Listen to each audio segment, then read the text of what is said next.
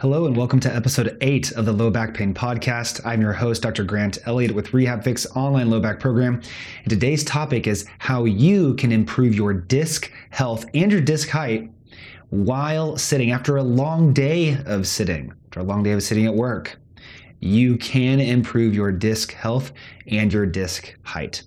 So today we are referencing a research article from two thousand fourteen. The name of this article is Lumbar Disc Changes Associated with Prolonged Sitting. This is out of the Journal of P M and R by Billy et al. And this is really fascinating because so many people are led to believe that sitting is the devil, right? Oh my gosh, sitting is terrible. Sitting is the new smoking. And I've talked about this before time and time again, that that's not true. Uh, sitting is not bad. It's how long you sit. Just like standing is not bad, but you talk to people who stand in the same position for four plus hours, they don't want to stand anymore. Standing does not feel good, right? So sitting isn't bad or good. Standing isn't bad or good. It's how long you're sitting or how long you're standing. Just like if you were holding any position for too long, it would start to feel bad, right? But specifically sitting, a lot of people are working remote nowadays. A lot of people have, you know, t- typical office jobs where they're sitting most of the day. And a lot of people struggle with low back pain and, and spine pain in general, spine stiffness after a long day at work. And they want to figure out, what can I do to improve my disc health? Because, you know, I have a friend that had a disc herniation and they were told they had to have, you know, this fifteen thousand dollars surgery and it didn't even help, and things I hear every week.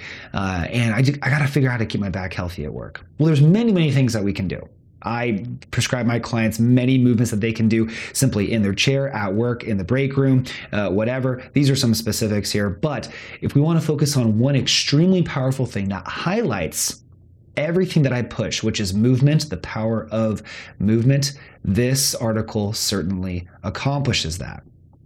So what they did in this article is they took two groups of people, all right, and they assessed on one day, they were going to sit the whole day without any movement breaks. And they were assessing an M R I of their spine at the beginning of the day and at the end of the day. And they were looking at the changes in the disc height and the disc health, right? Because disc height is associated with disc health, although they're not always one and the same. People can have, you know, very, uh, I hate to use this term, but collapsed or thinning discs. That's the terminology, the terminology that you normally hear on M R Is or by doctors. That is the terminology that is used. I do not believe that is the terminology we should use, but that is the terminology that is used. And so we think, okay, if the disc is thin and not feeling good, then it must be unhealthy. That's just traditionally thought. Now, if we could maintain uh, height through the disc, then great. You know, that's that's obviously a good thing that we would like to do. It's hydrated and uh, well-nourished. Fantastic. So that's the, the general approach with this study. So they took an M R I at the beginning of the day, sat continuously, M R I at the end of the day.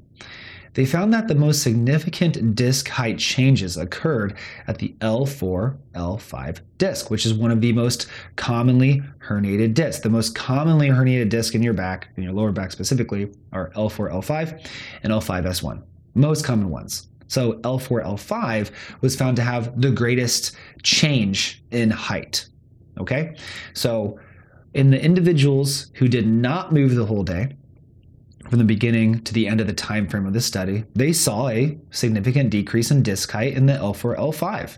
It was not as hydrated. It was not as juicy with fluid and nutrients that it might like to be. Now, what they then proceeded to do is a day two protocol, is instead of sitting continuously throughout the day, they implemented a twenty second, yes, only twenty seconds, a twenty second movement protocol every fifteen minutes. Only twenty seconds. What did this twenty seconds consist of? This twenty seconds consisted of standing up, bending bor- bending forward for five seconds, bending backwards for five seconds, bending to the side for five seconds, and bending to the other side for five seconds. So flexion, extension, lateral flexion both ways, five seconds. And then sitting back down and resuming work. Simple as that. How much does twenty minutes or twenty seconds rather, take away even twenty minutes. twenty minutes isn't going to take much out of your day, but twenty seconds every fifteen minutes. Is that going to hurt your productivity? No, not one bit. But guess what they found? If these individuals implemented a twenty second movement break every fifteen minutes throughout the duration of their work, that when they compared the M R Is in that situation, M R I at the beginning, M R I at the end, that that same decrease in disc height that occurred at the L four, L five did not happen. So when individuals took a twenty second movement break every fifteen minutes, their L four, L five disc did not thin as much, did not become as dehydrated, did not lose the nutrients in the water within it. How astonishing is that? It's crazy. Well, it shouldn't be astonishing because movement's medicine, right? But it just goes to show the power of movement. So it's not like you need some crazy magic pill to rehydrate your discs and get your discs healthy again. All you need is a little bit of movement, right? Simple as that, twenty second movement break. And that further reinforces the fact that I always say it's not the position you're in, is how long you're in that position, because this study did not control the position of their sitting, right? They let these individuals sit however they wanted, all right? That was not the issue. So sitting is sitting. Sure, you can shift positions frequently while you're sitting, which is obviously ideal. We want to shift positions as much as possible. But they did not control the way these individuals sat. So it's not like uh, it was a significant difference if someone was sitting nice and tall or rounding forward. Didn't make a difference. Their discs still thin by the end of the day, okay? So it just goes to show that you want frequent movement. You want to move as frequently as possible. That is what is going to help your body the most. And the proof is in the pudding. The proof is in the study from two thousand fourteen. So could there be even more to add to this to get even more results? Certainly. If that's helping your disc height, you know it's helping other things. Now, I recommend a little bit more throughout the day than just this. You're not going to fix your low back by just bending forward, bending backwards, and side to side for just twenty seconds throughout the day. Is it going to help? Yes. Is it going to build your capacity? Yes. Is it going to help your spine stiffness throughout the day? Yes. It absolutely will do all of these things. Now, if you are suffering from a low back issue, if you have significant low back pain, significant hip pain, radiation down the leg, numbness, tingling, it is not going to be a solution for that. That would be a very positive lifestyle habit to change, is just adopting a habit of frequent movement. That's what all of my clients do. They all adapt a habit and a lifestyle of frequent movement. It's part of it. But there would be additional movements that you would probably need, not probably, that you must implement to address those more significant problems in combination with these frequent movement, habit, and lifestyle changes. That is just part of living a healthy life with no joint pain, with no spine pain, with no disc issues or nerve issues. It's just part of it. It comes with the territory.